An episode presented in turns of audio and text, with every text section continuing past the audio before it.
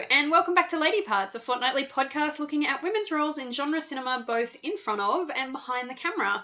We are Amy and Sophie. We've gone for something a little bit different there. Yeah, mixing And- it up. Today we're going to be looking at Sofia Coppola's Civil War revenge tale, The Beguiled. Firstly, we know. We heard, we saw, we read all the Comic Con updates, and pretty much guaranteed we're excited as you are. Um, so we're going to be doing a Comic Con mini-sode um, next week, which will highlight all the trailers, news, and well, highlights that came out of the week, but only as depending on a sliding scale of how excited we are about them. Let's be honest, it's what we're excited about. We, yeah, the rest is going to be sorry, it's in the bin. Yeah. Um, it'll be available via our website, um, iTunes, wherever you get your podcasts by next Wednesday. So on the day we usually update Lady Parts, but on the off week. So I'm very excited.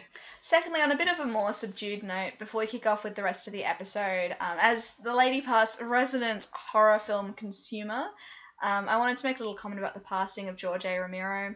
The legendary filmmaker passed away last week after a short battle with aggressive lung cancer. He was 77 years old. Uh, Romero is credited with creating the cinematic zombie as we know it, and um, that's certainly something he's going to be remembered for. But I also hope it's not the only thing that um, he's remembered for. He really pioneered colorb- colorblind casting in a time when it wasn't a thing, particularly in his iconic 1968 film Night of the Living Dead, in which he cast um, Duane Jones, who's African American, as the hero lead, um, and, and is an awesome, awesome actor and an awesome character in the film. He also wrote female characters who were rarely objectified in an era where that that was kind of what they were there for in horror movies. Um, and instead, his female heroes were typically, although not always, um, intelligent and resourceful, and his female villains were cruel and, as many of the male critics of the 60s and 70s, and some still today, described as difficult to watch. Um, which, look, many filmmakers even today aren't um, aren't great at. So thank you, George, for your artist- artistry and your impact. Um, your legacy won't soon be forgotten. Yeah, on that note. The news. There's no appropriate way to segue. I'm It's sorry. so bad. Ah, George A. Romero, I'm so sad. I know you are. Um,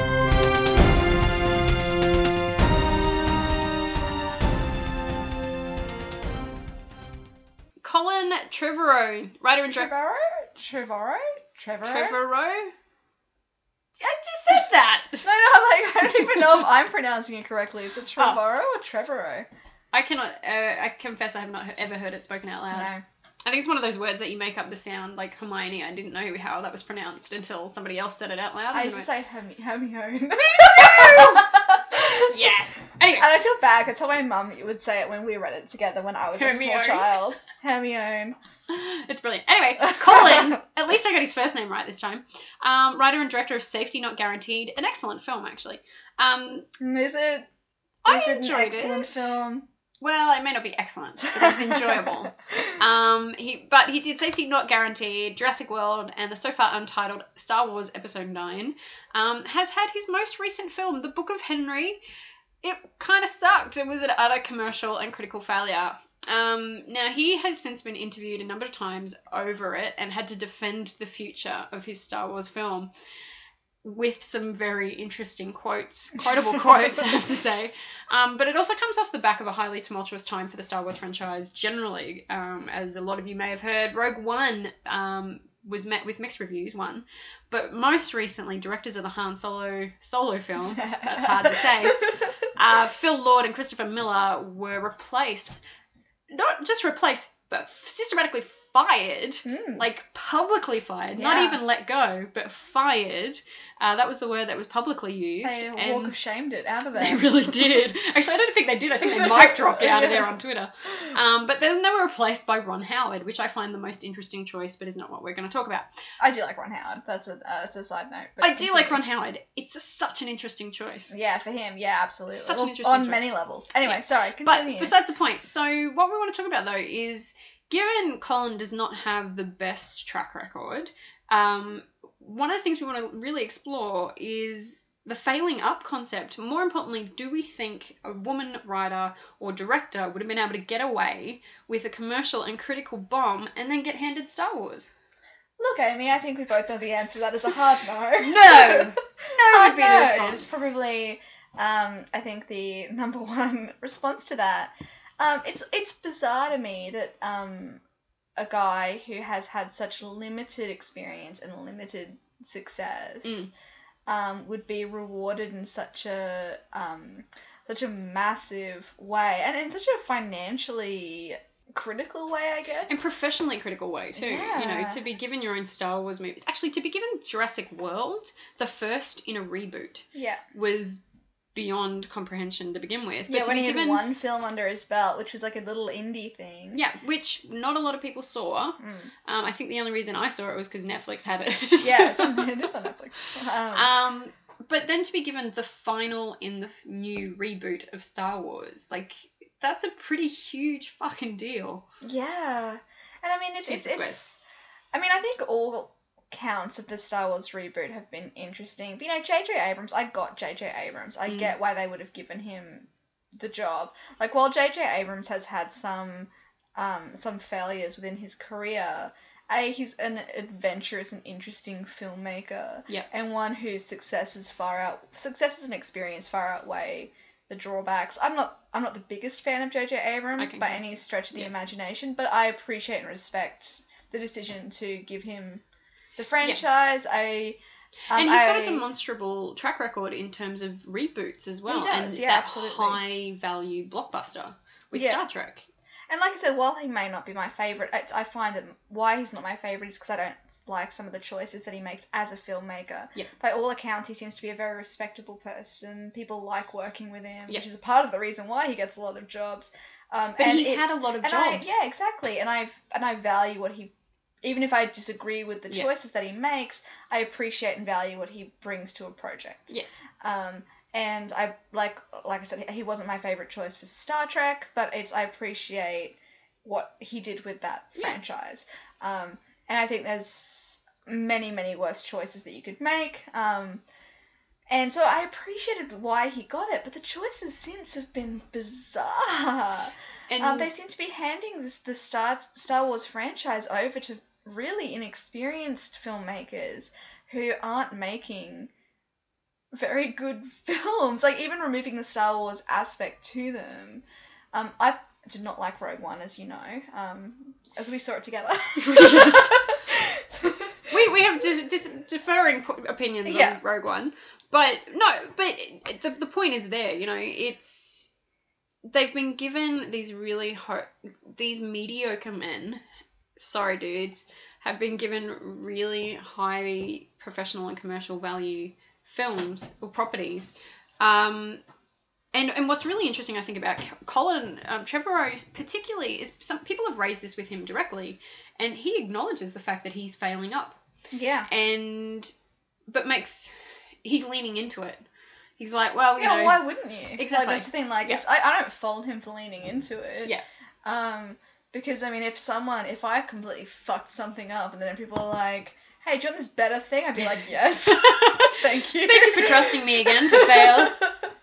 um, But even even the Brad Bird thing, I don't. Um, if you haven't heard Brad Bird, that rhymed and it was awesome in my head. yeah. Um, he was directing or going to lead Star Wars Number Nine. Hmm. Um, and basically when it became No, apparent, Brad Bird was Jurassic World. Jurassic World. Yes, Sorry. sorry, you are right. No, no, no, you're right. Um, Um, but when it became apparent he wasn't going to be able to put the attention to it that he had hoped, because he was doing Um, Tomorrowland at the time. exactly, which is another discussion.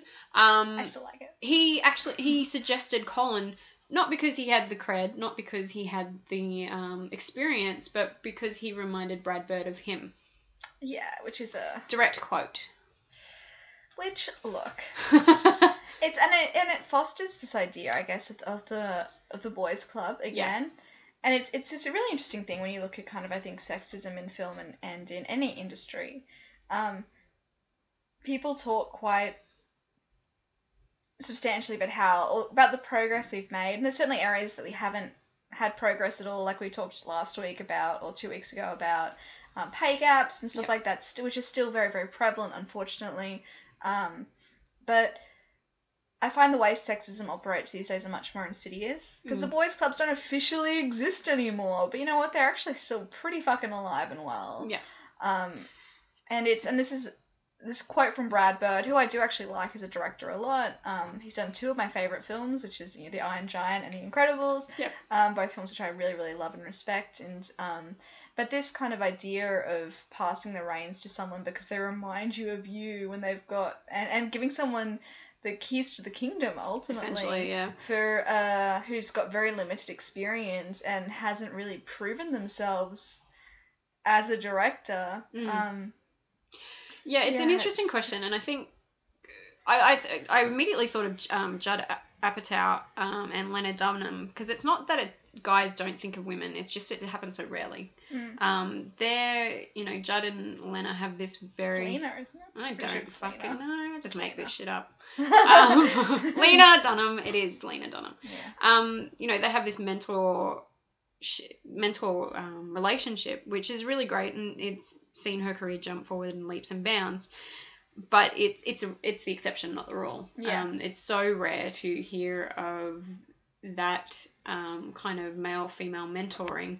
And, but even even more so female female mentoring like um, Kathleen Kennedy has has pointedly said that Star Wars will not be given to a female director until she deems one worthy Yeah. and I'm like fuck off which is which is hilarious when they're giving it to to Yeah. people like um, Colin Trevorrow or people even like Ryan um, Rian Johnson mm, um, who's doing episode eight. Who I I mean he directed some of my favorite Breaking Bad episodes. I don't really have any kind of faults with him on that front, but it's um and I, I hope and pray that he does a good job Yeah. with episode eight. But he is unproven for a film of this scale. yeah exactly And there are lots of women directors who have done amazing, amazing episodes of television, um, who or critically aren't acclaimed being film yeah. aren't being extended the same courtesy. Yeah.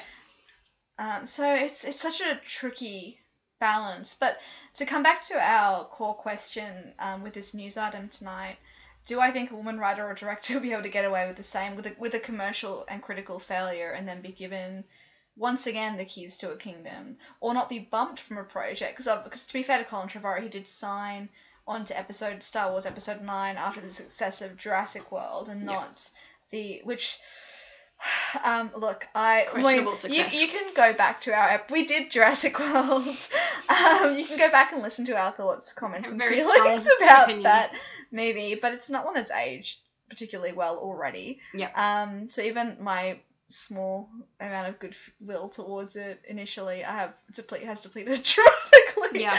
um but it's yeah it's it's just such a it's it's frustrating to see as well because there are so many um so many talented people and you know what even let's take this away it's not even just women you know it's men of color it is women of color it is um, people of different gender identities. Yeah. And and it's even dare I say it it's other white men who might Yeah, be able who to would- do who could have done better. who could have done better. Yeah. And who look and look to be fair we have not seen colin trevorrow's star wars episode. But we have seen jurassic world. I mean we haven't watched book of henry yet but I saw the mean, I've seen trailer. enough of it. But i've That seen safety not guaranteed i'm i'm not I'm, I'm disappointed and I'm um, saddened to think that the future of this franchise that I care a lot about might be not be in the best hands. Yeah, and I think what's what's interesting for me is, do we think a woman writer director would be able to get away with the same, i.e., failing and then getting a blockbuster? No, because women d- writer directors have succeeded and still not been offered the same opportunity. Um, Brenda Chapman from Brave is a good example. Um, Brave came out in 2012, and she is now in post production for one film. She's had one film in five years. Yeah. Um, Debra Granik, She was did- fired from Brave as well, though. and fired from Brave. Yeah. like you know, dramatic exit. And and look, that's fa- that that Yeah. uh, by the accounts of the Han Solo film, that's a failure. Yeah. Um, you know, she was fired from Brave and she hasn't recovered Mm. well. Um, Debra Granik, critically acclaimed, multi award winning Winter's Bone was in 2010 and she's only done documentaries since. Yeah. Um, so Well- I, there's a, a, a massive, I mean, even Well, Patty even Jenkins. Patty Jenkins, yeah. You know, um, she had Monster back in 2005 Mm. And her next big she went into An television Oscar from there. Oscar nomina- nominated film. O-. Oscar winning film, Yeah. you know, um, and had to go into television after that because she was having kids. Mm. And her next film after Monster, which was 12 years ago, was Wonder Woman. And The it's thing is the most well- commercially successful film of the year. Yeah. Yeah. Yeah, and the highest grossing with a female director of all time. Of all time. Um, and it's not even just the fact that she, she it's not like she, because no no criticism at all of TV and that and we're certainly not TV Mm. snobs, are grand TV consumers, but um, but she wasn't even given like a season contract. It's not like it was like Steven Soderbergh with the Knick or anything where it was like Mm. she was ma- the master of the show over the course of the season. She was doing episode slots. Yeah. Um, she was essentially, from the sounds of it, a gun for hire. Um, no, no, that's exactly right. She wasn't. Um, she wasn't driving the train. She was borrowing it. that's a terrible that's- metaphor. It's not great. But I, you know, I- I think um, A Wrinkle in Time, which we're going to talk about shortly, could be and um, and Wonder Woman are a couple of deciding factors. They're going to prove that it can Well- be done and it should be done. yeah, well, we're even like not hundred percent confirmed that Patty will be directing Wonder Woman two, but she is developing the treatment currently, and they have confirmed now that uh, as of Comic Con. Again, Uh, more on that next week. Woo! Um, That that that Wonder Woman two is happening, so Mm. we can just hope and pray forever that Wonder Woman two will be in Patty's um, good, trusted hands again. Hell's yeah! Um, and I think it, I think they'd be insane, given it's DC's like early success. You notice? We'll talk about this when we talk about trailers. Justice League trailers very different looking Have you noticed they're in reshoots, and the reshoots have been estimated to be twenty-five million dollars? Yeah, so that's different. We'll talk about that next week, Excellent. guys. All right, let's move Pull on. yourselves together. Okay, so am I doing the next news? Yes, news item number two. So, moving on.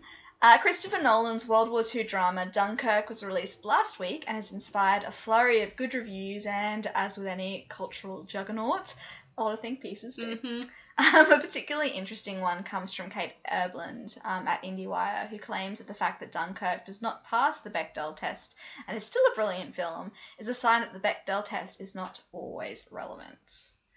Thoughts, comments, feelings? I agree Yeah. with a tentative pause.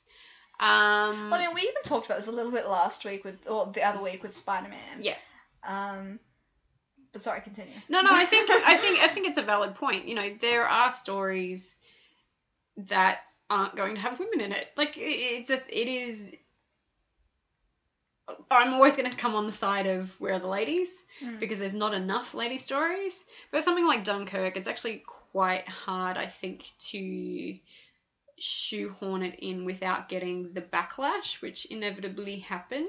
Yeah. Um, in saying that, I have other issues with Dunkirk, which let's talk about the Bechdel test first. Uh, well, and also, secondly, you haven't seen Dunkirk I have not. yet. So, as someone who has seen Dunkirk, Ugh, but the other reason we're talking about it is because you saw it. No, the article. I did read the article. Um, so I- actually, the article's great. It's It is a good and, article. and Kate Erbland, um, you know, she's has she speaks to Alison Bechdel during it. It's and she's really comparing Dunkirk with Their Finest, and and Yeah. Their Finest is was is a movie by Alone um, Scherfig, um, who's a director I really really like. I think she's awesome. She did An Education, which is one of my favorite movies. Um, and did One Day and a bunch of other films. Yeah. She's, she's a very talented, awesome female director. Their Finest is, is a lot of fun, but it's not my favorite movie. But but it also deals with with the Battle of Dunkirk, Yeah. um, or the Retreat at Dunkirk rather, uh, which might be more It's apt apt title. Um, I think the issue with Dunkirk, f- I mean, I had, um, I am, I have like one foot on the Dunkirk train. I don't love it, um, but I thought there was a lot to like in it, and Yeah. I thought that it was beautifully shot, especially the score by Hans Zimmer is like chef kissy hands amazing. um, and I think if you were watching that movie though without the Hans Zimmer score, I think people would not be as in love with the film as they are. Yeah. Um, because the score is ninety percent. It does ninety percent of the heavy lifting. I think though, um, what I'm getting at though is. I absolutely don't think that the Bechdel test is relevant to every movie. There are stories that don't have women in substantial roles, and I'm not saying that that's a um, that's a good or a bad thing. It's just a fact of, of life, of cinema, of story. Um, But my issue is that I think if we're talking about the Bechdel test, and I think it's an important uh, an important point to have in it is when you're looking at a filmmaker's career. And I think Christopher Nolan has a long history of not particularly thinking of women. Or people of color. I would also like to shoehorn there is Yes. an equivalent people of color test, which sounds terrible. Yeah, the Ava DuVernay test. Uh, yes, and um, likewise with Dunkirk, and that's one of my big bone of contentions with Dunkirk is there's this big British push that oh no, there were no coloured people at Dunkirk, and you're like, well, actually, there was, um, and it's been heavily documented that the Indian um, Royal Mili- Royal Army um, were there. And were not um, just a small group; it was quite a substantial group, and they were involved in the evacuation. That's getting away from the point. Yeah, and Um, kind of and kind of what I'm coming back to is the fact that I think Christopher Nolan as a director, I mean, I have my own issues with Christopher Nolan anyway because I think I mean Satoshi Kon is one of my favorite directors and he's he did some amazing cinema including Millennium Actress, um, Perfect Blue, um, Paprika, all of which Christopher Nolan's obvious and Darren Aronofsky as well have Yeah. drawn heavily on in their careers. Huge. Darren Aronofsky, to his credit, has paid for the rights. Like he bought the rights for Perfect Blue in adapting um, Requiem. Requiem. well, in making Requiem for a Dream Yeah. and Black Swan, because he took lifted stuff from it. And Satoshi Kon's estate, because I mean Satoshi Kon has tragically died quite young. Um, got paid. His estate got paid for it. Um, whereas Christopher Nolan really like if you watch Paprika and Inception, it is bad. And he somehow manages though to adapt to obviously draw insane amounts of inspiration from Satoshi Kon's work with changing all the characters to men because Satoshi Kon's work is really heavily dominated by women and by Yeah. really interesting women. And and I think that's more a testament to um, Christopher Nolan's filmmaking generally and the fact that when we have these conversations about the Bechdel test, I think you've got to consider where a film fits into someone's career. Yeah. Because if they are making a film like Dunkirk, which is set in this very specific time in history, that was under very specific conditions. under very specific conditions and was, for want of a better phrase, dick heavy. I don't know. Penis farm. Penis farm. I don't know where that came from. no, No, but, I mean, it's male heavy. Yeah, Yeah. it was it was male heavy, and to think, and I'm not arguing with that, but I think though his track record, I think, shows that he's not really interested in putting women into his stories Yeah. generally, I Uh, unless they're a device for for For male for male motivation. expansion. Yeah. I guess. I think it raises an interesting question too. Um, after Elizabeth Banks's faux pas with uh, Steven calling Yes, out Spielberg. Steven Spielberg, because it's not a dissimilar situation. Um, what? Because the response was, well, number one, she got it wrong, but if they're not going to do it well, which Spielberg and Nolan have not done done inverted commas um, female characters well although the color purple is exceptional besides the point. Exception not the rule. Um yeah, if and they also, and also it's very strong source material that's been adapted. from- exactly yeah. Um if they don't treat their female characters well should they be writing or directing female led stories I don't. I don't think that's a good enough excuse. This, this is my problem. Is that oh, you ident as a writer myself, um, you identify what you're bad at writing and you aim to get better at it. You don't simply be like, oh, you know what, I'm actually shit at writing women, so now my none of my stories gonna have women in Yeah. them. It's. I, I, you should. I mean, as a human being, let alone another, like, let alone a writer, you should always be striving to to expand and learn and to and to develop your skills. Yeah. And I just don't think it's a good enough excuse to be like, you know what, this is hard to write, so I'm not gonna write it. too hard basket Yeah. no i completely agree and look it's asking the question it's worth asking mm. the It question is. because i think Absolutely. that question keeps coming up because the reality is g- everybody who writes female characters i have a newsflash for you they're not all that different to male characters just don't give them a penis you know i know it's crazy oh my god Mm. um so it does it's not a question i think of female characters it's about story it's about narrative and it's about writing good fully fleshed out characters which nolan has demonstrated he can do Mm. spielberg has demonstrated he can do Yeah. but they're making as you said certain choices about the types of stories they're telling that excludes people of color excludes women particularly Yeah. in nolan's case and that's not a, it's And I don't, and that's kind of what I was getting at before, is I don't have an issue with that on a one to one basis. But if you're looking at the body of of a Work, yeah. of work or at the um at, at the end of the day christopher nolan's an incredibly respected director he's an incredibly successful director and he well, dunkirk again I, I did quite like dunkirk at the end of the day and again i think the score was 90% of that but still it's a I, I do think christopher nolan is a is a um, charismatic and interesting director and, and Yeah. a talent um, but the fact that Dunkirk is dominated by men, you could argue about the situation all you like, but at the end of the day, that's the history of his filmmaking. Mm. It's not the fact that it is what the situation is what it is almost feels a little bit irrelevant. Yeah. It's um because you can look at someone, for instance, I mean it's not, not the best comparison, but you can look at someone like Kathryn Bigelow, for instance, whose work is populated by films that are in very masculine hmm um, situations. Um, you can look at um, The Hurt Locker or Zero Dark Thirty, and you can look at even her upcoming Detroit, which I'm very Mm, excited for. I think really it looks good. really interesting. Um, it's and yet there are still women in those stories. And in fact, I mean Zero Dark Thirty, obviously the lead's a woman. Yep. Even in The Hurt Locker, there's um, there's very very essential female characters, particularly in and they might be in wife roles and stuff, but they feel like fully formed characters.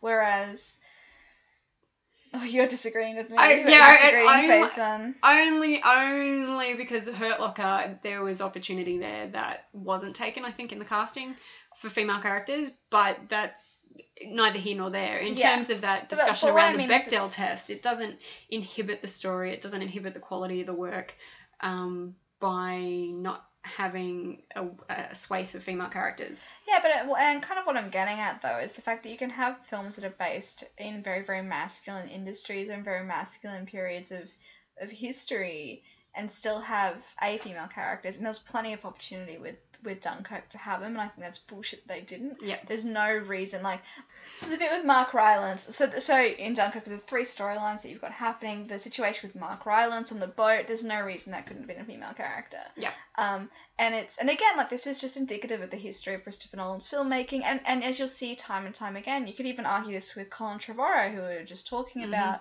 where he's got a history of having women in kind of Sidekick roles. sidekick or or romantic exclusively romantic roles. Mm. and even like Bryce Dallas Howard who I really like I really like her as an actress. Um, her Black Mirror episode is again chef kissy hands. Um, but um, but her it, it's just, it's a, such a superficial understanding of womanhood and it's basically a guise for the fact that she's the romantic lead. Like that's all it is. Like it's it's a her um her career is as much a costume as as her high heels were and her white outfit. which barely got dirty at all um Yeah. but yeah so i don't know like it's and i think when we're considering the bechdel test i so this is a very long roundabout way of me saying that I don't think a film has to pass the Bechdel test, but I think we do need to consider a filmmaker's career, career and body of work when we have this conversation. Because if it's a pattern of behaviour with them, then I think that is a problem. Mm. Or it's at least something to talk about or something to consider. Mm. Um, yes, I concur. Yeah. Or I Dunkirk. Ha!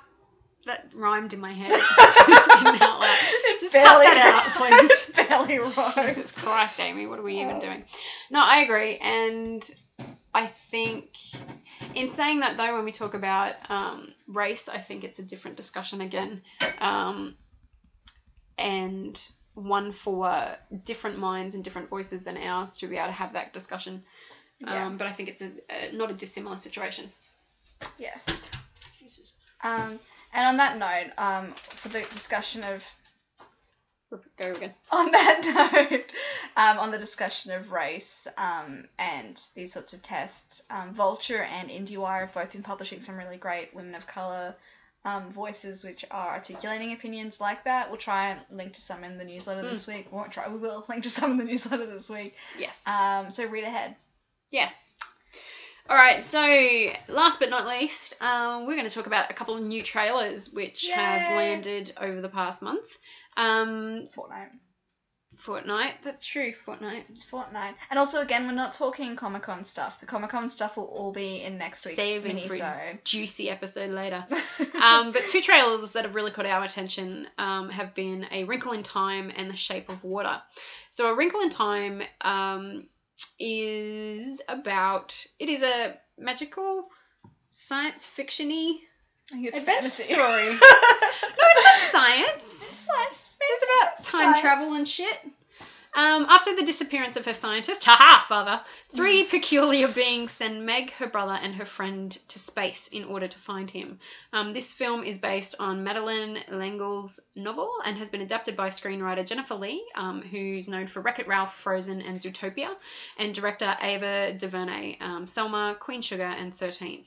And it stars Oprah Winfrey, Reese Witherspoon, Mindy Kaling, Chris Pine, and Storm Reid, who looks awesome sauce. She's so cute. I love her. Super cute and very tall. Um, second trailer we're looking at is The Shape of Water, which is an otherworldly fairy tale set against the backdrop of the Cold War era America circa 1963. Um, in the hidden high security government laboratory where she works, lonely Elisa is trapped in a life of silence and isolation. Her life is forever changed when she and co worker Zelda discover a secret classified experiment.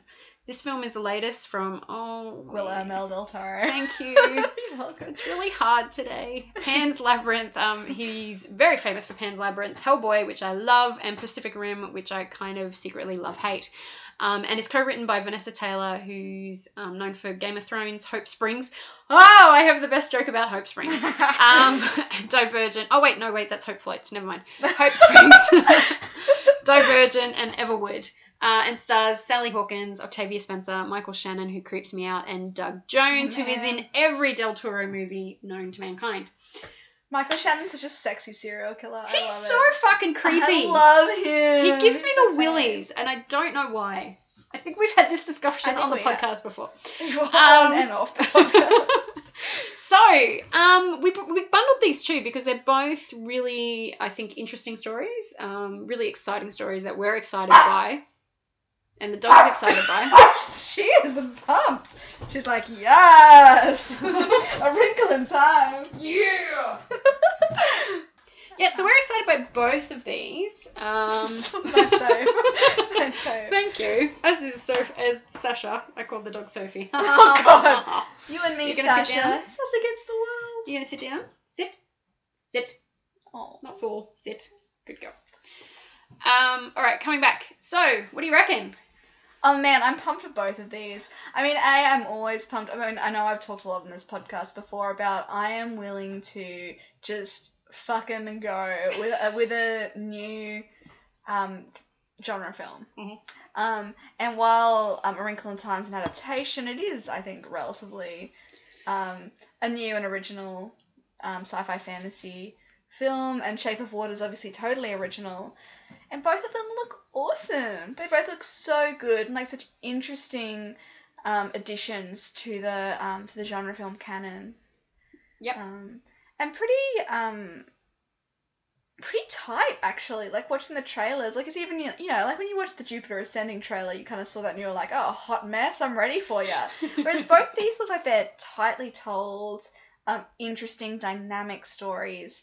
I mean, I loved Selma. I love Queen Sugar. Um, so I really, really trust Ava DuVernay. And similarly, I really trust Guillermo del Toro.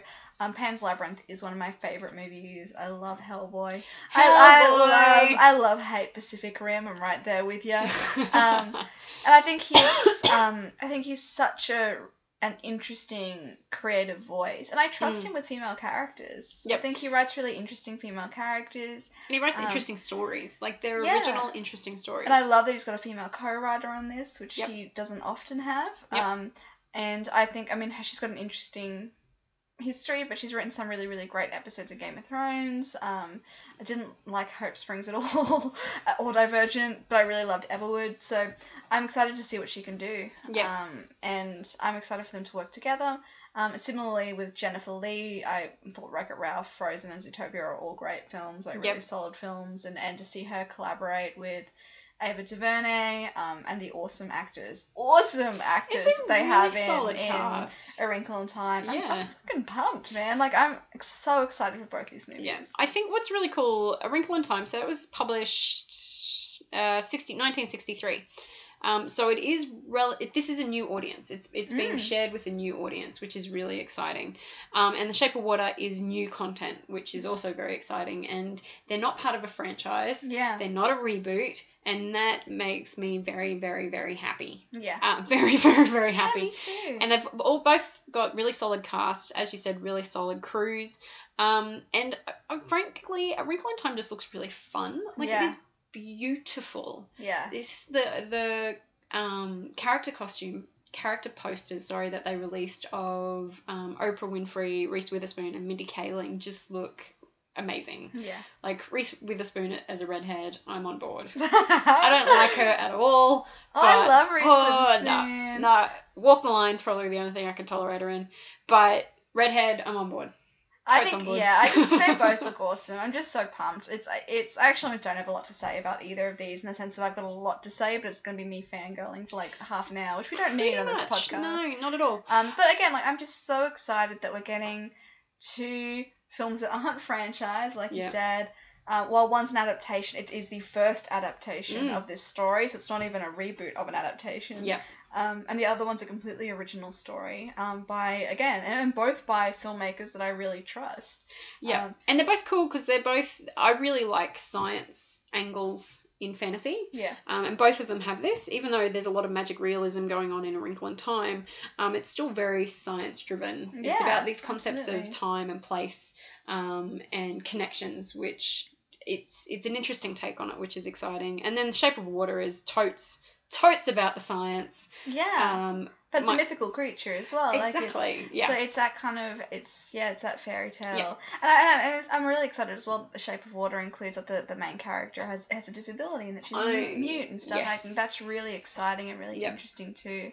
And I like that she's they're, they're not the um um the classic I get because I mean Shape of Water from the trailer and again it could be completely different, but it looks like it's a Beauty and the Beast tale. Yep. Um, but the Sally Hawkins, as much as I love her, you know, she wouldn't. She's not someone who you consider a classical beauty. She's probably Yes. aged out of that role anyway, and and she's kind of got this very specific, um, this specific look to her, and and um, and having Octavia Spencer as the key supporting cast member as well makes me so excited because I love Octavia Spencer. Um, and Michael Shannon, as I said before, um, but uh, yeah, but having it as a as a really really unconventional take on that, I love it. It's, Mm. um, and I'm I'm really excited to see what these two films are. I am too. Yes. And I, pa- I only pause, I only have a minor dramatic pause because I want to talk about it at the Comic Con episode because Ready Player One's trailer also got released. That's for t- next week, no, Amy. well, no. The only reason I bring it in is that that's I think I'm I'm really excited, particularly even more so after seeing Ready Player One's trailer, Yeah. because we're getting stock standard, which we'll talk about a little bit more. Whereas Wrinkle in Time and The Shape of Water are so original. They've got um, non-typical heroes. yeah. Um, we've got Diverse uh, cast. diverse cast. We've got women writers, um, Yeah, women women, are- directors. Yeah. You know, it's such an interest. They're both such interesting projects that when then is released something like Ready Player One, I actually get a little bit. Yeah, just oh, what'd you do that whack for? Come but on. yeah. yes. Well, and that's exactly right. You know, this is what this podcast is ultimately about: is women in genre cinema, in front of and behind the Kind camera. And these, both of these trailers are showing films that are going to have that, Yeah. which makes me really excited for both of them, and I want to support them. Yeah. And I'm sure we'll be reviewing them. In, yes, in, we will um, in 2018. Yeah, well, Shape Suckers. of Water comes out at the end of this year. So Does it? Yeah. Yes. So Shape of Water's this year, and then um, I believe A Wrinkle in Time is early next year. Yes, it is. Yeah. So yeah, so stay tuned. Hells yeah, and we'll tell you all about it when the next trailer comes out. Yay! All right, on to the main event.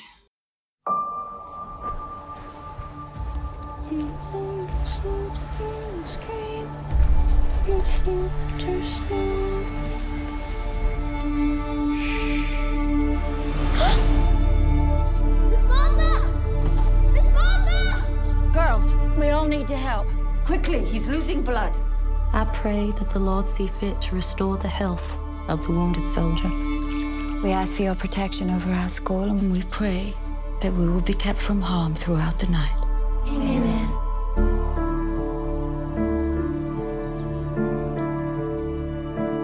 Seems like the soldier being here is having an effect. If you could have anything in the world, what would it be? To be taken far away from here. we can show him some real Southern hospitality.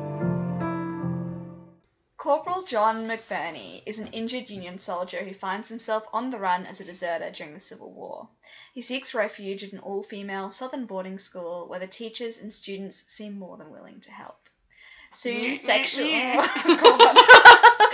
Bam, chicka, wow, wow. No, that's terrible. I'm going to edit that out.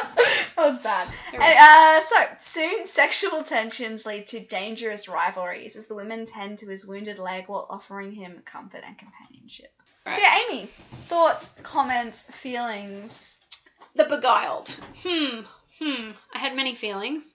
Um, look, this is going to be a really short podcast because I don't have a lot to say about this movie. Okay. I didn't not like it. However, I never have to watch it ever again in my life. Hmm. Um, it is a beautiful film. It is beautifully shot. It has a fantastic soundtrack. The use of light and sound um, is really well done, um, particularly that the candle aspect and the the mist aspect. All of those things were really well done to make a really evocative film. Um, I the cast is amazing. Cast is really good. Its cast is really solid. It's got a solid script. Colin Farrell is my favorite person in the world. He's always been a particular favorite of mine. Um, the fact that he's Irish doesn't hurt matters. Um, he is a beautiful man. He's a beautiful mu- man, and they do a lot with it. Like Colin Farrell and Nicole Kidman, and even Kirsten Dunst to a lesser extent, I think. Um, they have these really sparse um, engagements in person, but so much comes behind it. You can see them not you can't see them working hard, but they are working so hard, and I couldn't see it, and that was really delightful. Like that one scene where um, Nicole Kidman's character Miss Martha says goodnight to McBurney at his room, and she goes in for the kiss, and it's not him instigating it, and the fact that they don't say anything, and you know what the intent is, he's Yeah. doing it out of obligation because he wants to stay, and she's doing it because she's lonely and in power and all this kind of shit. They they do so much with these really um, sparse characters that I just I I loved I loved the way they dealt with those characters. In saying that, the reason that I'm like I never have to watch this movie ever again is it's a red pill apologist movie. and and that makes me very awkwardly uncomfortable. Tonally, we didn't need it. We Yeah. did not need this remake by any stretch. It's a Sofia Coppola movie. It's the same as The Virgin Suicides. It's the same as Marie Antoinette. And the fact that this movie, which is about women who are throwing themselves at one man because they can and he's the only man there, and then he gets punished for doing something wrong, it just feels so off tone for where we are now. Those are my thoughts. That's really interesting. Yeah, I was um.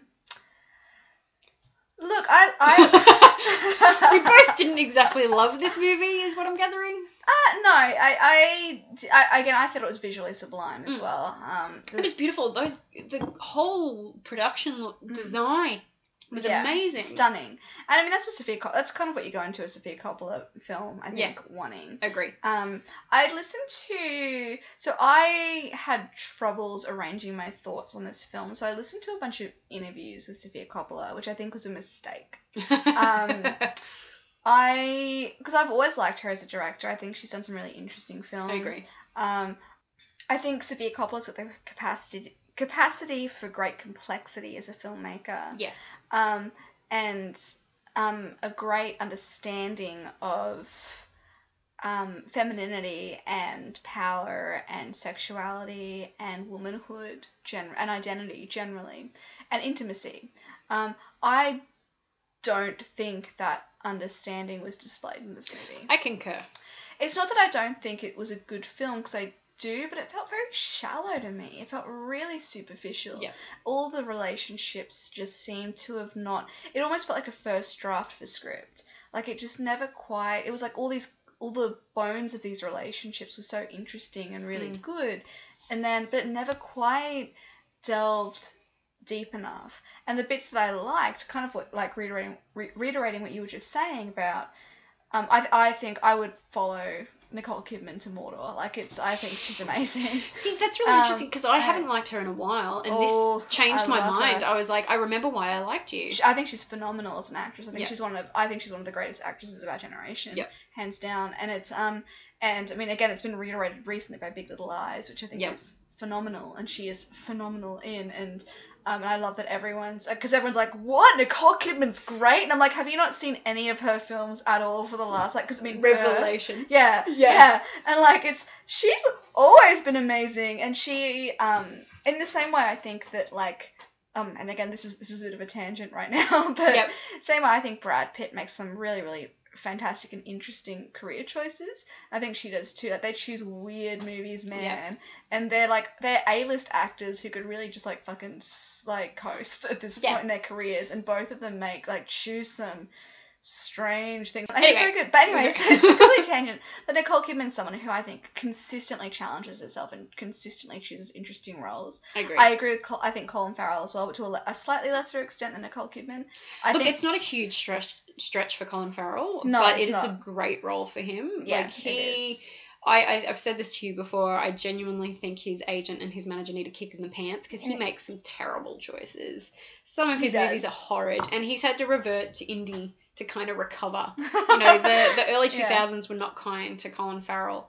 Um, but this movie, this is what he should have always been making: is these types of yeah, char- and- and- really complex male characters. Yeah, and he's terrific in it. And Nicole Kidman, like I said, just is amazing. on fire in this. And can I say Kirsten. Dunst? And she's good. I like Kirsten Dunst a lot too, and I think she. Just, I think this was one of her best roles. She has not impressed me in a very long time. I Mhm. felt like she was going through the motions with a lot of films that she's been in. yeah. And this one, I actually went, oh shit, there it is. That's where you are again. Yeah, Um, she's uh, really yeah. I think she's been clawing her way back. I mean, between Melancholia, um, and then Yeah. Fargo, she's, Yep. it was amazing. The most recent season, or not most, re- the, the last season of Fargo, and and I think she's such an um, I think, and again, she's also an actress who can coast. I'm sure she's rolling in those Spider-Man royalties until the end of time. It's not something I would brag about, Yes. really.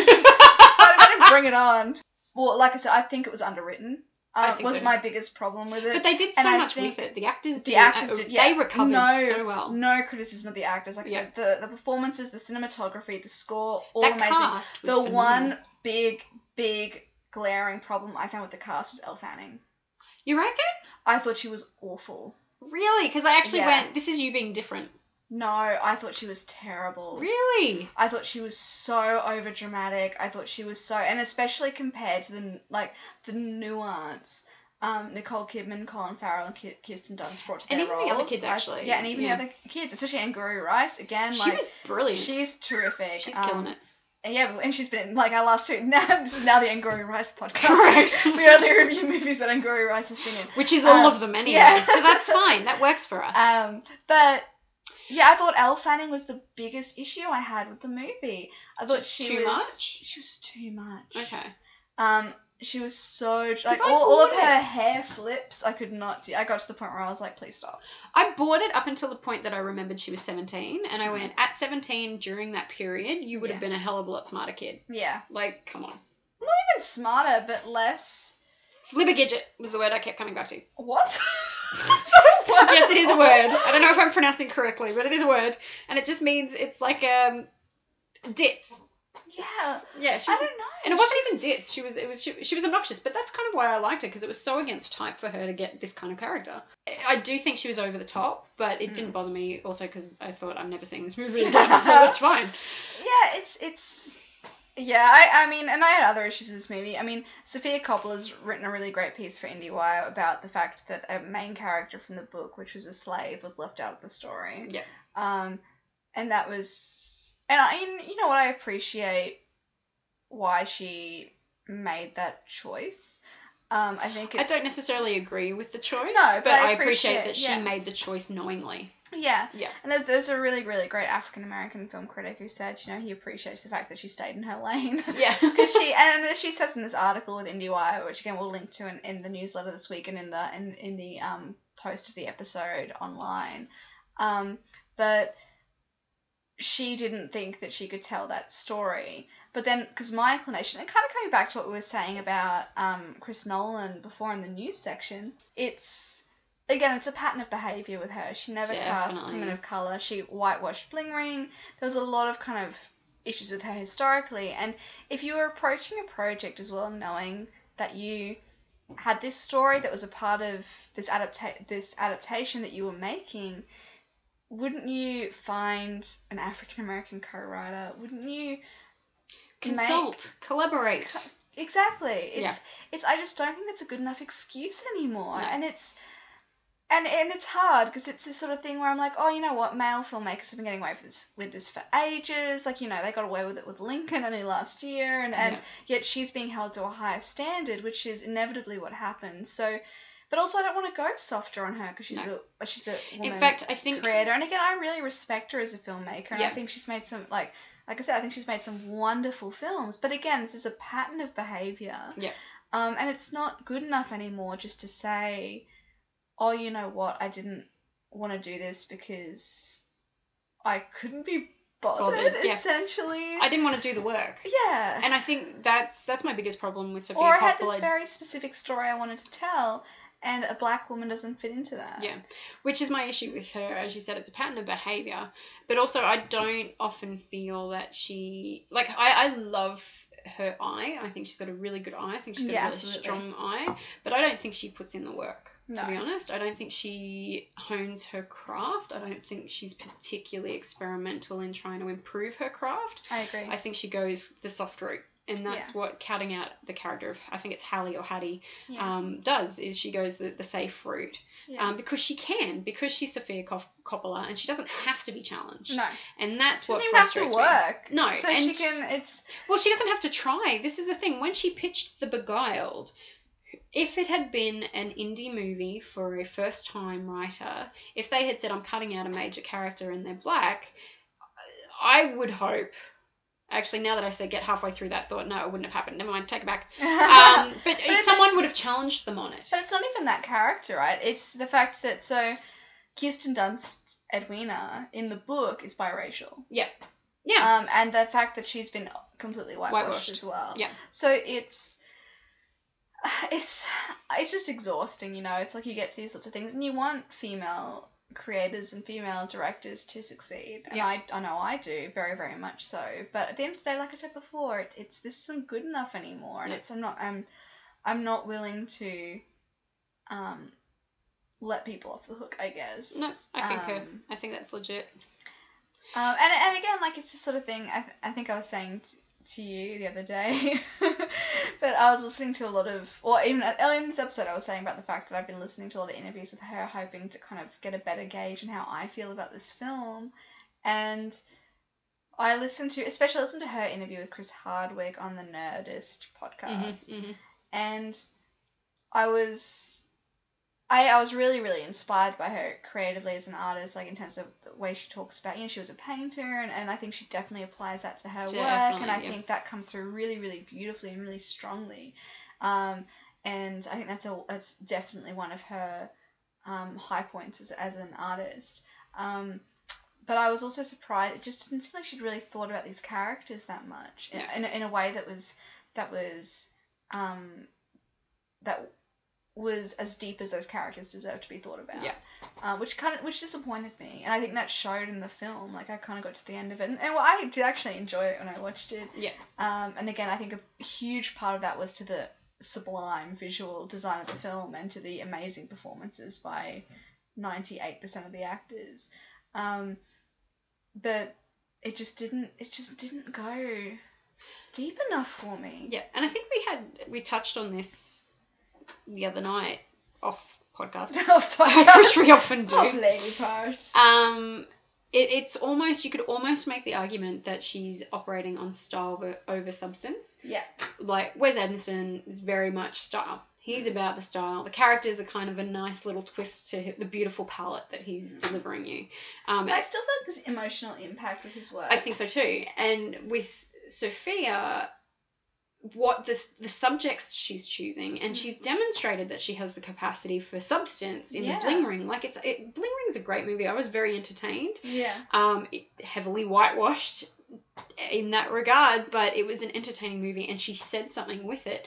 But movies like The Virgin Suicides and Oh, The like Beguiled. I like The Virgin Suicides Yeah. though. It feels like she's trying to say something, Mm. but because she's not challenging her craft, she's not improving her craft, she never quite gets herself over the line in what she's trying to say. Yeah. So it becomes much more stylistic than it does um, than I, it may be intended. I mean, I don't know. That's a bit of a uh, confused thought articulating that but I feel like there, there's something that she that she feels like she should be saying Mm. maybe, or or she's trying to say, but it gets drowned out in style. yeah.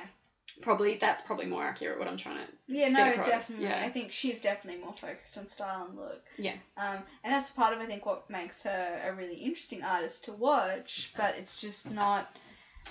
It's like almost like she should have been a DOP instead of a director. I agree. Or a writer, like, dude, if you if you've got if you want to make pretty pictures, make pretty pictures. Yeah, become a cinematographer or a DOP. Yeah. Like it's, um, yeah.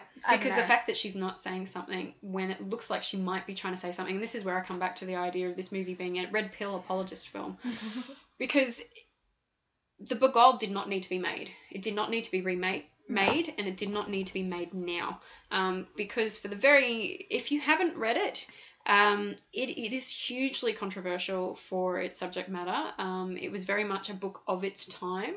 Um, and the way that it's come across, you know, there's a girl who gets busted having sex and then cries rape. Yeah. Um, there's women who are left locked up in a house and throw themselves at the first man that comes by. These are all political issues now that were not treated that way. Yeah. Um, and that's where I got a, at the end. I just turned around and went, actually, we didn't need this movie. She could have made any other movie. We didn't need this one. Mm. We could. I would have been happy with the original Beguiled. it kind of sucked. It's a beautiful movie, and I did enjoy it, But- but, we didn't need it. well, I, I agree, but it's also like I think though there is a film that's needed within it. It's um, but at the end of the day, I don't think it's delivered on these No. fronts. Like, and because she talks a lot about in the various interviews I've read with her, and and what the film kind of is clearly trying to portray is, is it's really a film about female repression. Yeah.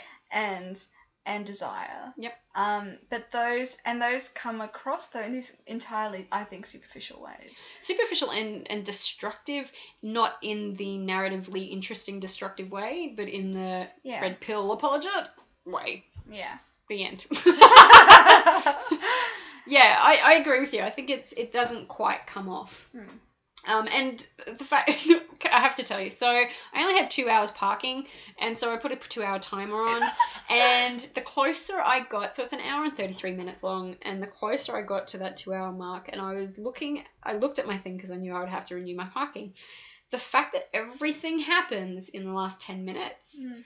Really frustrated the living crap out of me. I because I think they didn't they didn't push the issues far enough. Like the whole thing about um, John manipulating the women to get what he needed or get what he wanted to to feel safe. Yeah.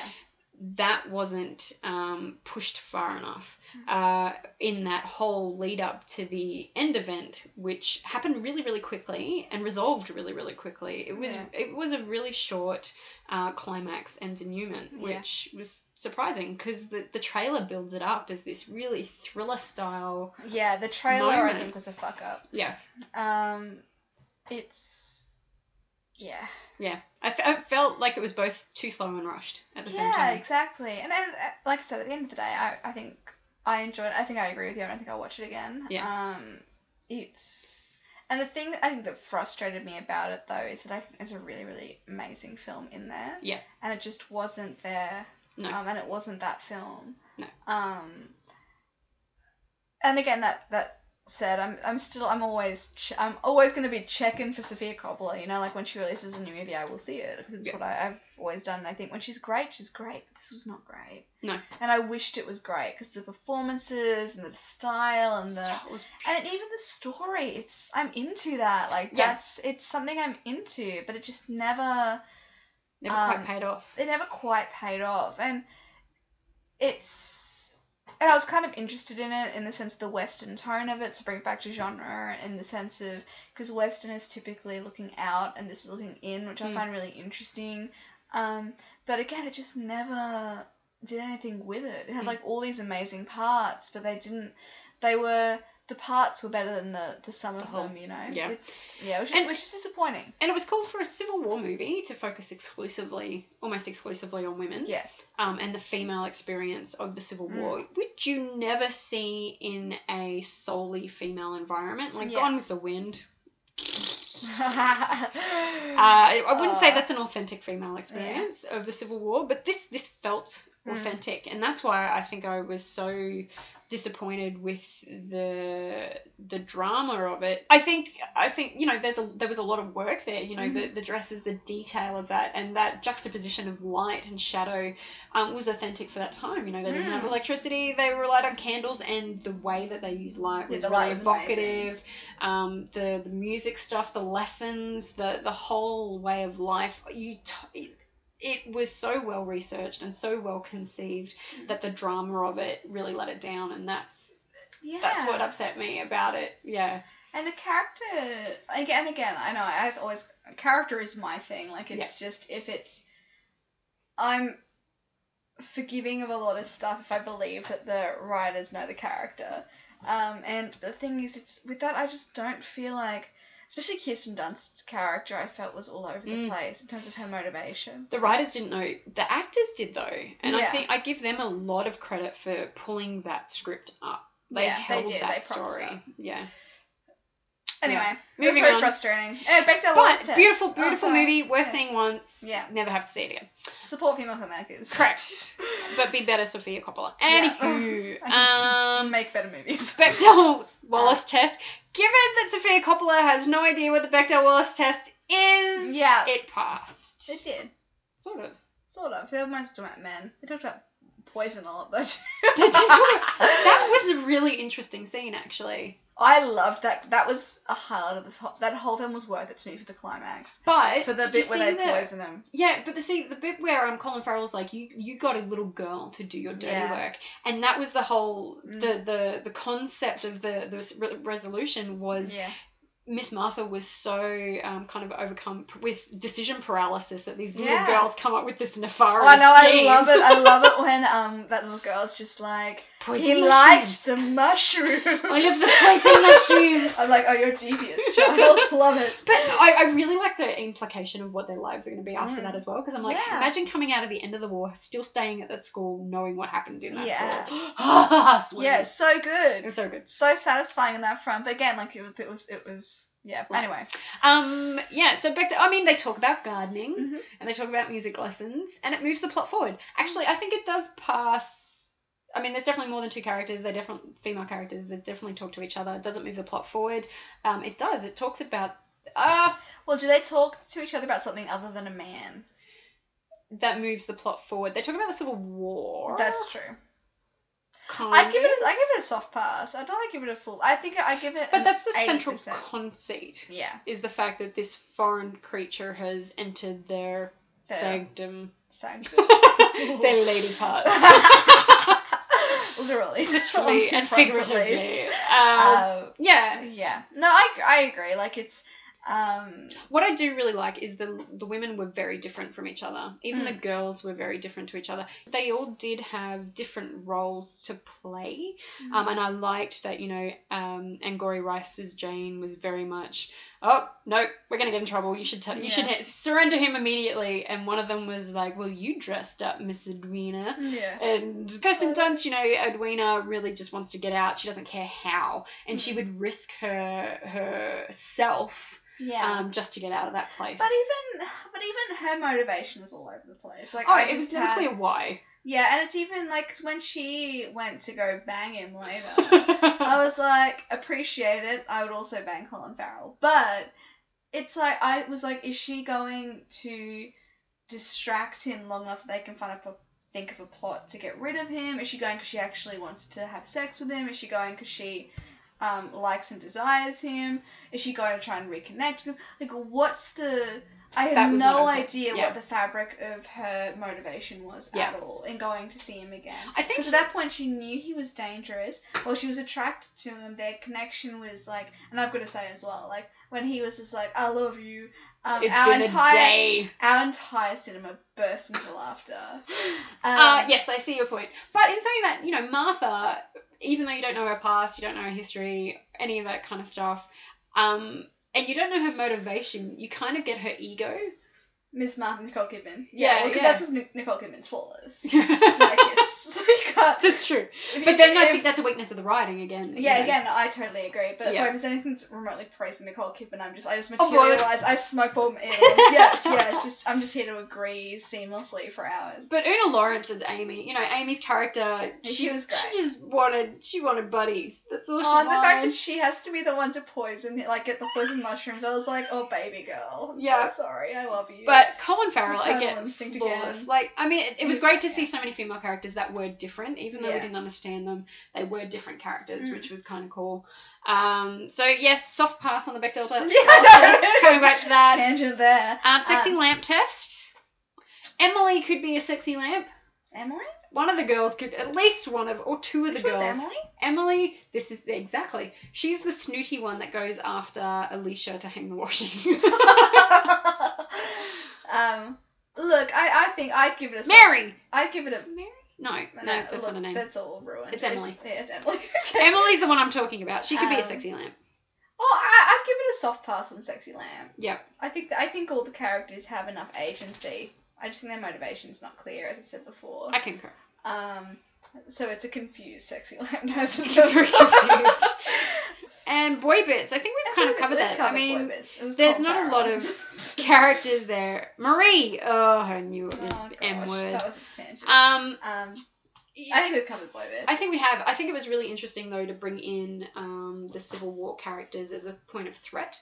Mm. Like these are people on their own side that they're now genuinely afraid of because they've succumbed to their feminine ways. Yeah. You know, and that was kind of cool to see it. Um, the men kind of be background decoration. I know that was for a cool. change, which was quite good. That was cool. Um, they were a distraction. They weren't part of the plot, which was Mm. kind of good. Um, but yeah, I think Or in some ways, you could even argue that all of the male characters in that were catalysts for drama. yes, Like it wasn't um like even Colin Farrell's character is really a catalyst for drama. Like Yep. it's his all of his injuries and stuff like that and it's um and we're it a better film, um would have been more incidental and it more, would Yep. have been more about the conflict between the women. Um and unfortunately it's not that film. No. This, is, this, this podcast slowly becomes me rewriting. Basically. I'm okay Sorry. with this scenario. Uh, yeah, and I think my um, biggest complaint too is I don't think Edwina um, changes. No. Um, Martha does. She becomes more Mm, Martha. I'd agree. Um, Alicia doesn't change so much as reveal. Yeah. I think who she is.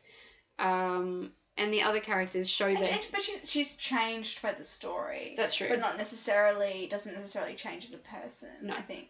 Um. So I, I'm yeah. It's the potential's it's, there. It's hard. Yeah. It's it's a hard one to actually talk about because Sofia Coppola famously as well doesn't really. She's she doesn't really reveal her hand often as a as a writer or director either. I Yeah. think. Um, and in some cases that works really well, like in Lost in Translation, that works, Works really well. yeah. Um, Even Virgin Suicide. even though Virgin Suicide it works really well, but I just don't think it works as well in this film as I it could.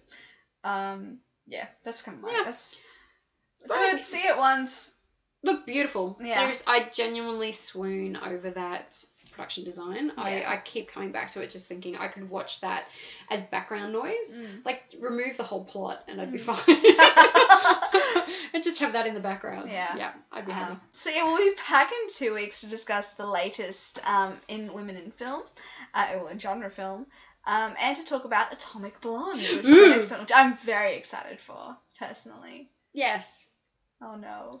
No, not at all. Charlize Theron and I are not friends. Oh no. Well, she's not friends with many people. That's my feeling. Yeah. I think it looks awesome. I think it looks amazing. Um, But before then, we're going to talk about Comic Con. So um, you can join us next week for that. Correct. And you can find me on Twitters at Insomniacs Cafe. And me at my name, which is Sophie Overit. If you enjoyed the podcast, please rate, review, and subscribe to us on iTunes and follow us on Twitter and Facebook. But yeah, tell us what you thought about The Beguiled, and if you agree or disagree, we like hearing those opinions too. Yeah. Yeah, and we'll see sure. you. See you next week for Comic Con, and see you the week after for Atomic Blonde. Atomic Blonde. Boom, baby.